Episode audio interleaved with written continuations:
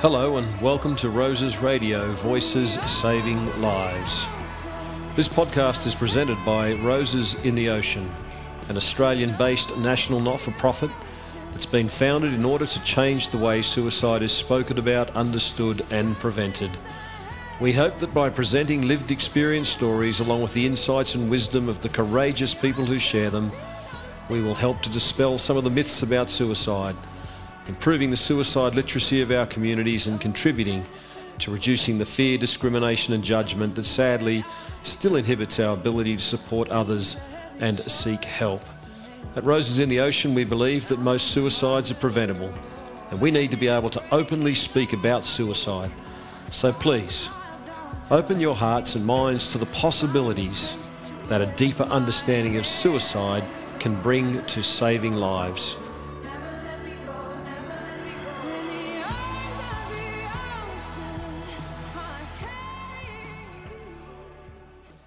Welcome. Thank you. Thank Sandy you. Lovell. Thank you. That's all right. Thank you for being here and, and um, being open to talk about your story. No problem. So, on that, why don't we go back a little bit and then and let's sort of find out more about you as a person. So, why don't you tell us a little bit about you, Sandy, and and uh, and who you are? So we can go we can go back. Right back? That's a long time. back, a long Or- time ago. Yeah. So so did you, so are you from are you from where you are you because you're in Port Lincoln, Lincoln now. Right. But no, I was originally um, Sydney, Northern Beaches Oh, type gorgeous. thing. Grew up there. Yeah, till I was about 23 or 4, and then I moved to the Sunshine Coast in Queensland. So most of my life's been spent in Sunshine Coast in Queensland. Right. Okay. Um, so I've got two kids there now still, and one daughter in Alice Springs. So I still go back to Sunshine Coast a fair bit. But then I virtually ventured up to Tennant Creek for a couple of years to work there in Yeah. mental health. Yes. And then now I'm in Port Lincoln. So yeah, And what was the decision to go to Port Lincoln? that was actually, I met someone online. Yeah, I sort of didn't agree to it for a while. I was up in Tennant Creek and I decided after a few years stint up there that, yeah, if we're still sort of talking and works out, I'll move to Tennant, or move to Port Lincoln. and obviously, it's Yeah, so I live on a farm there now, wow. 1,700 acres.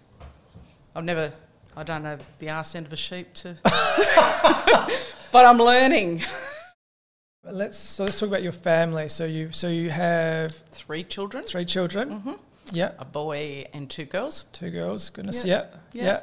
So they're 26, 24 and 22. Yeah. Yeah, now. Yep.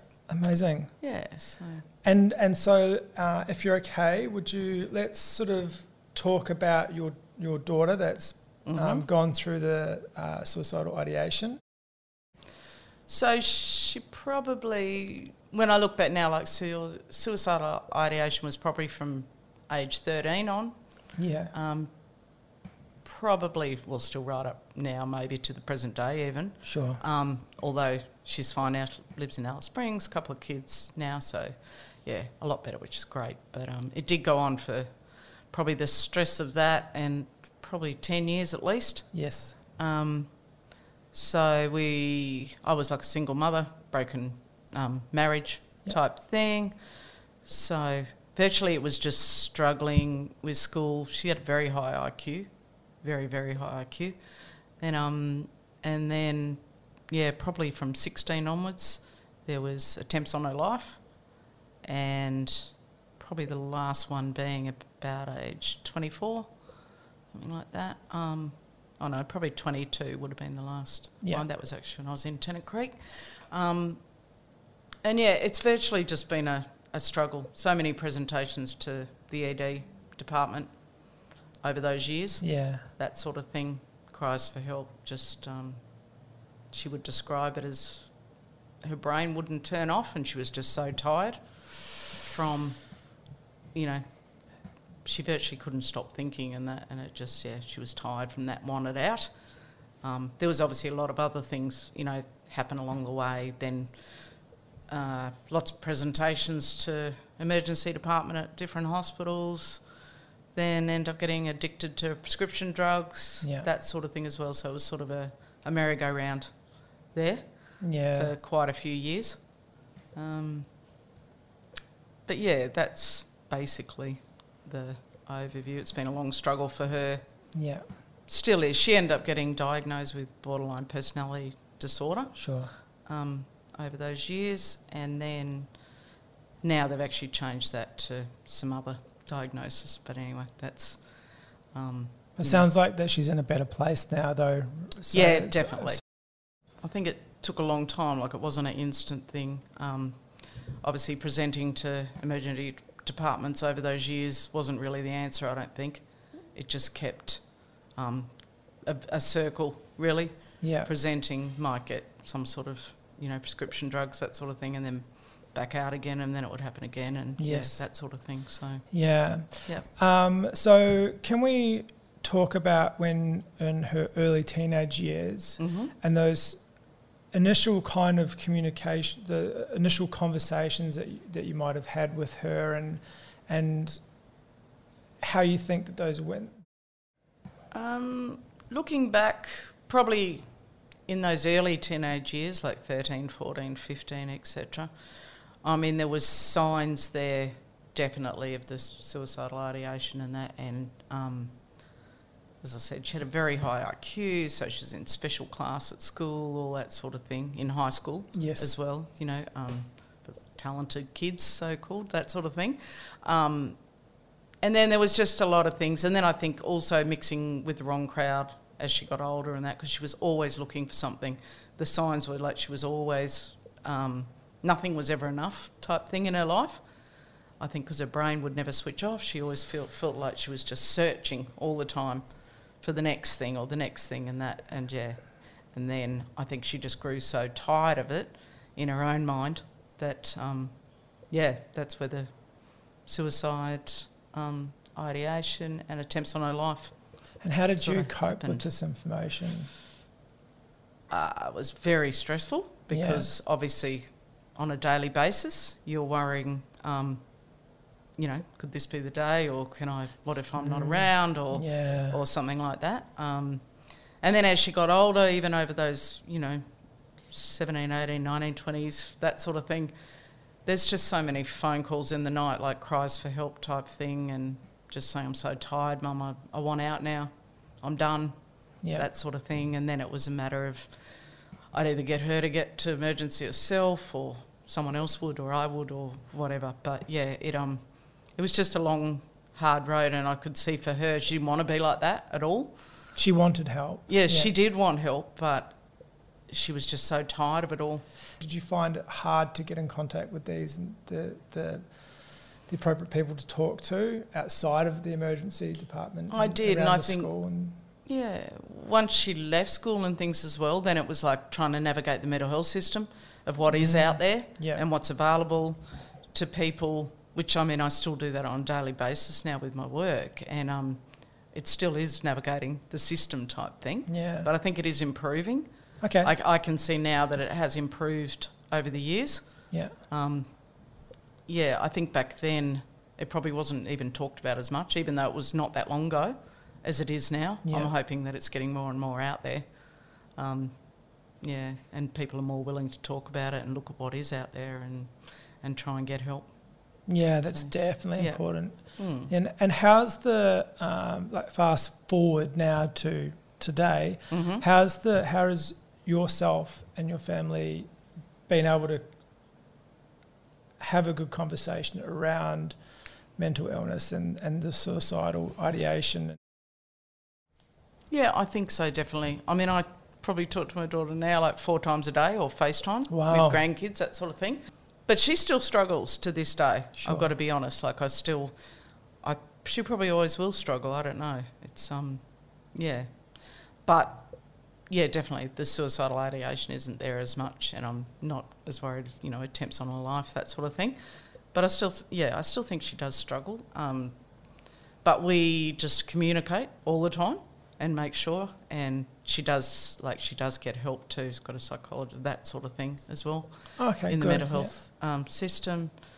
Um, and yeah, I think as far as communication all round, we've tried to keep it where it is open and honest and sort of it is out there that this is um, struggles people can have. Yeah. And I think she talks, she wants to help people now too. So she'd really like to get into that as well because she understood what that sort of mental health merry-go-round was like Yeah. at that time, of but not really getting any answers or any real help. So, yeah. But I think it's definitely improving. So this obviously, with the uh, seeming the, the lack of support that you and your family had early on, Mhm. uh, even up until fairly recently, and this is what's led you to to seek out to to volunteer and to aid, give aid and support yourself. Is that right? Yeah, definitely. Um, I think I was sort of a bit lost, you know, being a single mum and, and probably didn't know the system and things very well. So I ended up, I became just out of interest for it and wanting Yes. to know to help her mainly, but and others. Um, I became a lifeline suicide crisis person on the telephone lines So it was the first step for at you? night. Yeah, Yep. so that was my Wow. first step, just into you know volunteering with that, uh, you know, doing night shifts.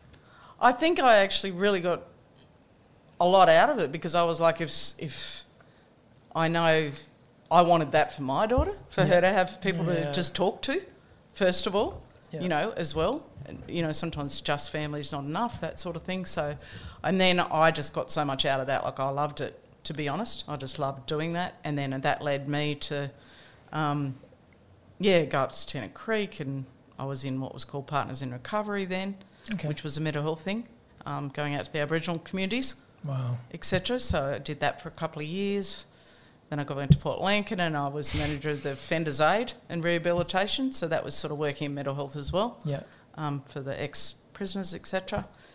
And then now I'm senior practice leader of a mob called Neami National in Port Lincoln, and they're mental health um, and suicide prevention, etc., crisis work as well. So it sort of flowed on from that first step of going to be a lifeline telephone What a journey. thingo. So yeah. Yeah. and I've just got a passion for it, and I really want to get it out now to more rural, remote areas because I think they're really struggling, and and you know, especially talking about it and that sort of thing. And I think the only way to get it out there is to probably empower their own little communities in places like that to talk within themselves and to you know reach out. What was the decision? What was the thought to go Tennant Creek? Um, back then, I think it was the kids were sort of grown up, and it was at the stage, well, you know, should you leave them to sort of fend for themselves a bit, you know, because they were only fairly young teenagers and that sort of thing. But they did have a father that was in Maroochydore, so I thought, well, that'll be a good opportunity for him to connect a bit more with them Yeah. as well. Yeah. Um, and I actually applied for a job up there as a like Aboriginal support worker type thing in the beginning, and I didn't really think I'd get it, but I got it. And I started in that, and yeah, I just loved it, going out all the Aboriginal communities and doing things out there in Tennant Creek itself, and and then I volunteered. Oh no, I didn't volunteer. I did night shifts and weekend work at the mandatory drug and alcohol treatment centre, which then turned into a kids sniffing centre, yeah, petrol, that's quite, etc. that's quite, yeah. Yeah, so so I did like the mental health work during the day, but then I also did because I mean there wasn't much nightlife or anything in Tennant Creek. Not much to do. There's a good sky. The stars are amazing. Yeah, out there, that I is heard. beautiful. Yes, but yeah, so virtually I just um, weekends and night times I did the mandatory alcohol and drug treatment centre. And how Um, have you have you seen a lot of difference in how the Aboriginal, an isolated Aboriginal community, deals with mental health, uh, mental illnesses, and mental health and suicidal ideation? Do you, do you find there's much difference? Yeah, I do think there's a big difference. And I think the rates of suicide in those Aboriginal communities, and still are, not, I don't mean just in the past, I mean now as well, Yeah, are just way too high, huge. I Yes. mean, it's just, you know, a daily basis type thing Yeah. up there. So, I mean, I think, yeah, there's much more help needed out there. And, you know, there's obviously, you know, lots of reasons, same as everywhere, whether it be cities or that sort of thing. But, um, yeah, I don't know. Yes, you can definitely see a difference. But I think as if we can just get it out there to more people everywhere, it doesn't matter whether it be city, um, Aboriginal communities, country towns, Mm. farmers, you know, that sort of thing, fishermen, all that's. I think it needs to be out there more with everyone because you see it's still happening way too much. So, yeah, yeah, yeah, yeah. yeah. So And um, so, how did the, the suicidal ideation for your daughter? How did that affect her school life and also the family dynamic? I think right back in the school life, it changed things because I mean, even now she'll say this. You know, she, as I said, was a very smart girl, had so much potential, but because of all this other stuff that was going on for her, Yes. it virtually put um, sort of a hold on the the education, that sort of thing, and then you know getting into the wrong crowds, I guess that type of thing, and then as she grew older, and then it was prescription drugs that kept getting prescribed, and that and that was a vicious circle. So it did definitely affect. Um, you know, the growing up and schooling and and working and everything from that as a young Yeah. teenager, and then you know into adulthood type thing. And as far as family life, um, it definitely, I mean, obviously has effects on her brother and sister and things too. yeah. So have they know. been with it? They've, oh, look, they're, they're good. Um, and they're supportive of, of her too now, Yeah. you know, which is great. And they're all fairly close now. How do you feel like your conversation has changed with your daughter now? Um, well, I spoke with her even just before I came in here today. Yeah.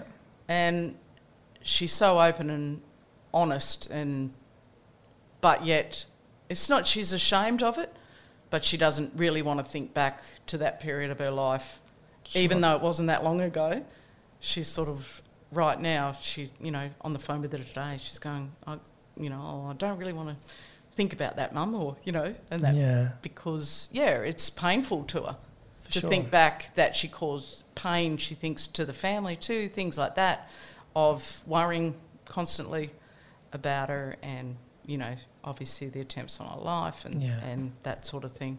So, but I mean, as far as talking to each other, yeah, I think that's the best way, just keep it Just talking keep- about it and it's okay.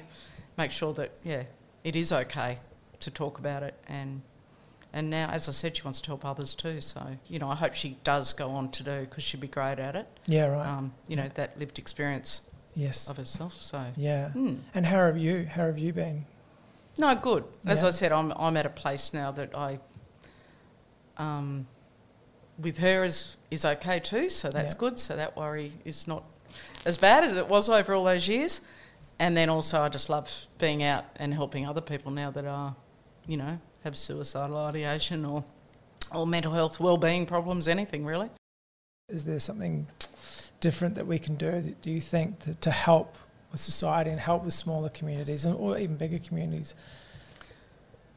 My personal take on it is that um, things like when people are going through um, suicidal ideation, etc., and, and a lot of people might have numerous presentations to EDs and that sort of thing, I think there should be an alternative to Yes. ED, which I know they are looking into at Adelaide now. They're just looking at starting one, which I think is fantastic. It is.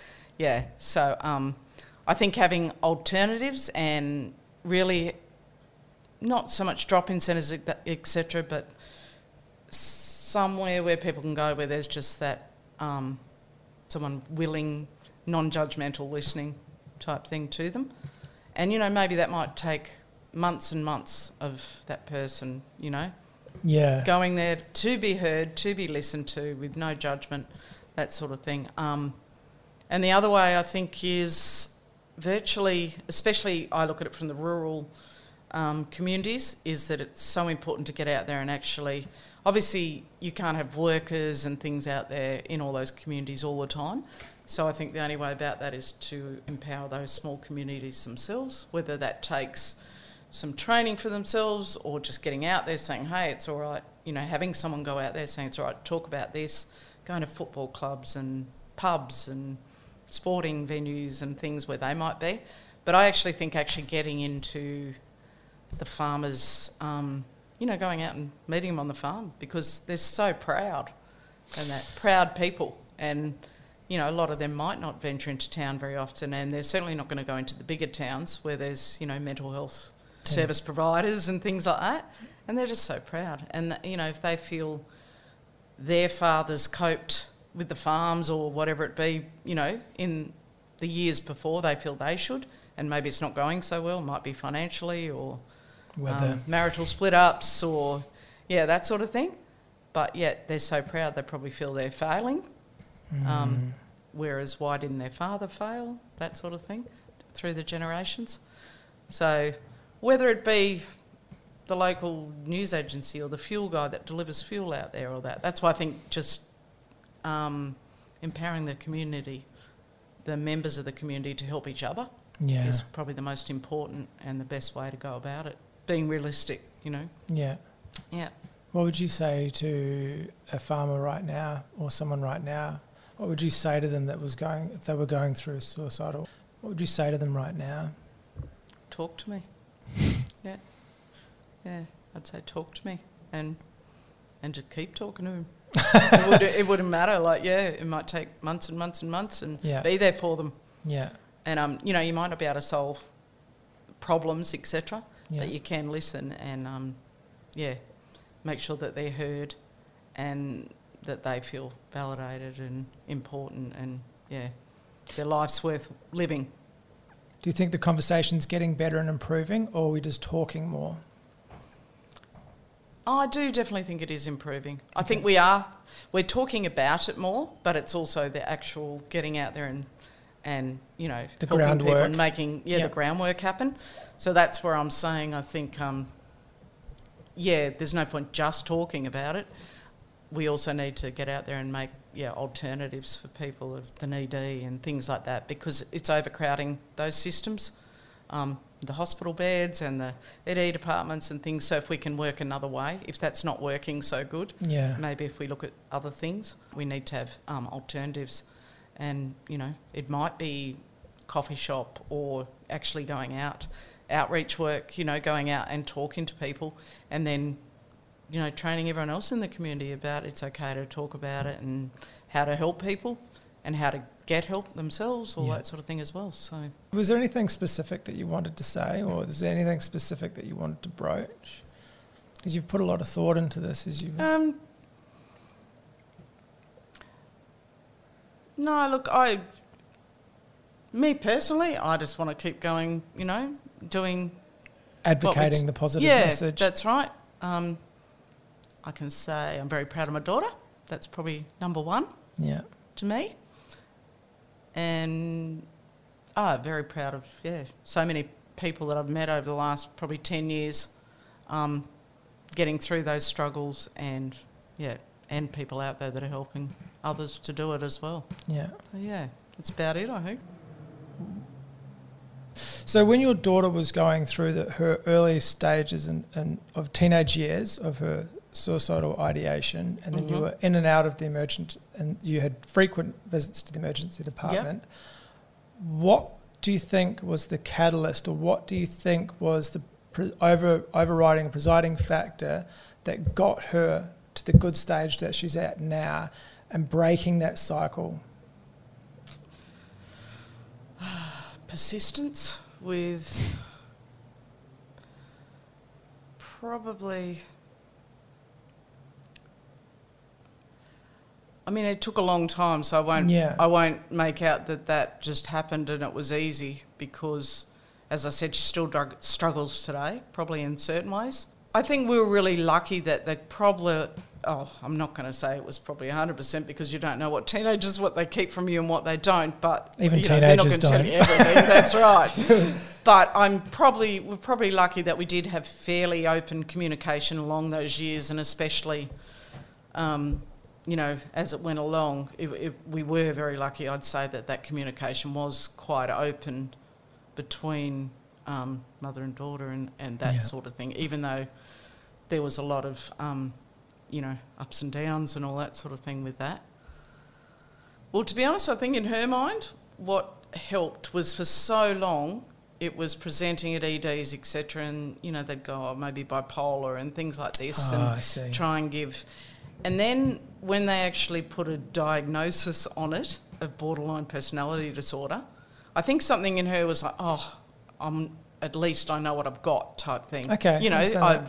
you know, There's a, they've a- given me a name yeah. to it because I don't know what I've got. I don't even. She didn't even understand herself. You know, as I said, it was just her mind wouldn't ever stop, and she was just so tired out from that. And that was her words of, you know, um, she didn't want to do it anymore. Was all the time. You know, like you know, three o'clock in the morning, a phone call. I don't want to do it anymore. So do you I'm think it- done, it, you gave know. her something to focus on to to help her get better? I think it gave her something. It, like there might be a light at the end of the tunnel if they can, you know, because she didn't understand it herself. So if that was a diagnosis, now they've sort of said that might not be the diagnosis anyway. But it was, um, it sort of meant something to her that maybe, oh, it's not just me. It might be this or it might be that, and you know, Yeah, yeah. and there might be some help out there. Yeah. Whereas before that, because no one understood, it was like there's no help available. You know, is she going to ever get through this or or not? so yeah, I, I think I, I don't I wouldn't know if that's really the turning point. To be honest, I think now that she's just had she's got two little kids, one and two. Um, wow. so now, I think that's the turning point, probably. Yeah, as because well. focus is Yeah, to have focus on those, you know, two children. So I think that's probably the main turning point.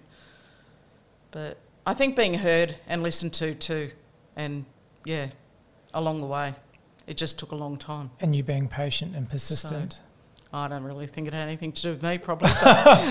I, it shows her strength. Yeah, yeah, you know that she did get through it. But to be honest, there was times there where we weren't sure.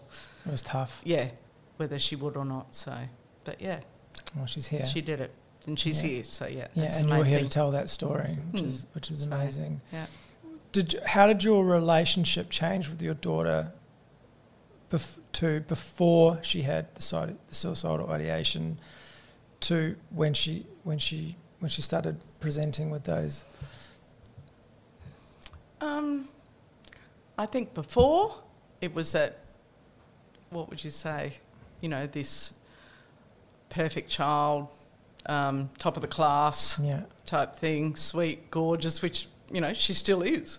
But yes, it became a different roller coaster type thing. Yep. It went from that to sort of a downhill spiral, and then it even went further downhill with the addiction to prescription drugs, Yeah. etc. As well. So yes, it was what you think as a young child, you know, perfect life ahead, and it didn't turn out that way. You know, for her, it was years of struggle rather than that perfect life than what you, well, as a parent, you Mm. thought was going to be the way it was going to go. yeah. Yeah. Onto the onto the message. So, because this is something that you're promoting quite heavily, you're really into the the smaller communities and with what you do at the moment. Is there like something that you want to say at, now uh, on this platform, in regards to putting out? Is this something that you want to say specifically in a message to people? Reach out, be there for your neighbour. I think, especially in rural communities, be there for each other because you, you sort of all you've got is each other. Yeah. um, often in those smaller, um, more rural communities. So it's really important that if you, you know, see the signs that someone's struggling, just say how you're going, and you know, if they say fine that time, ask again next time. Um, so just try and be there for each other. Well, I want to thank you so much, Thank Sandy you. Lovell, for coming in and sharing your experience with us. It's, uh, it takes a lot, so I'm very grateful, and I'm glad things are, are good and working out and, and are better, and and, uh, and the world is grateful for the work that you do as well in the smaller communities, and I'm sure out there there's plenty of people that are quite thankful to have you in their lives. Thank you very much, and thanks for having today. That's great. No worries. Thank thank you. you.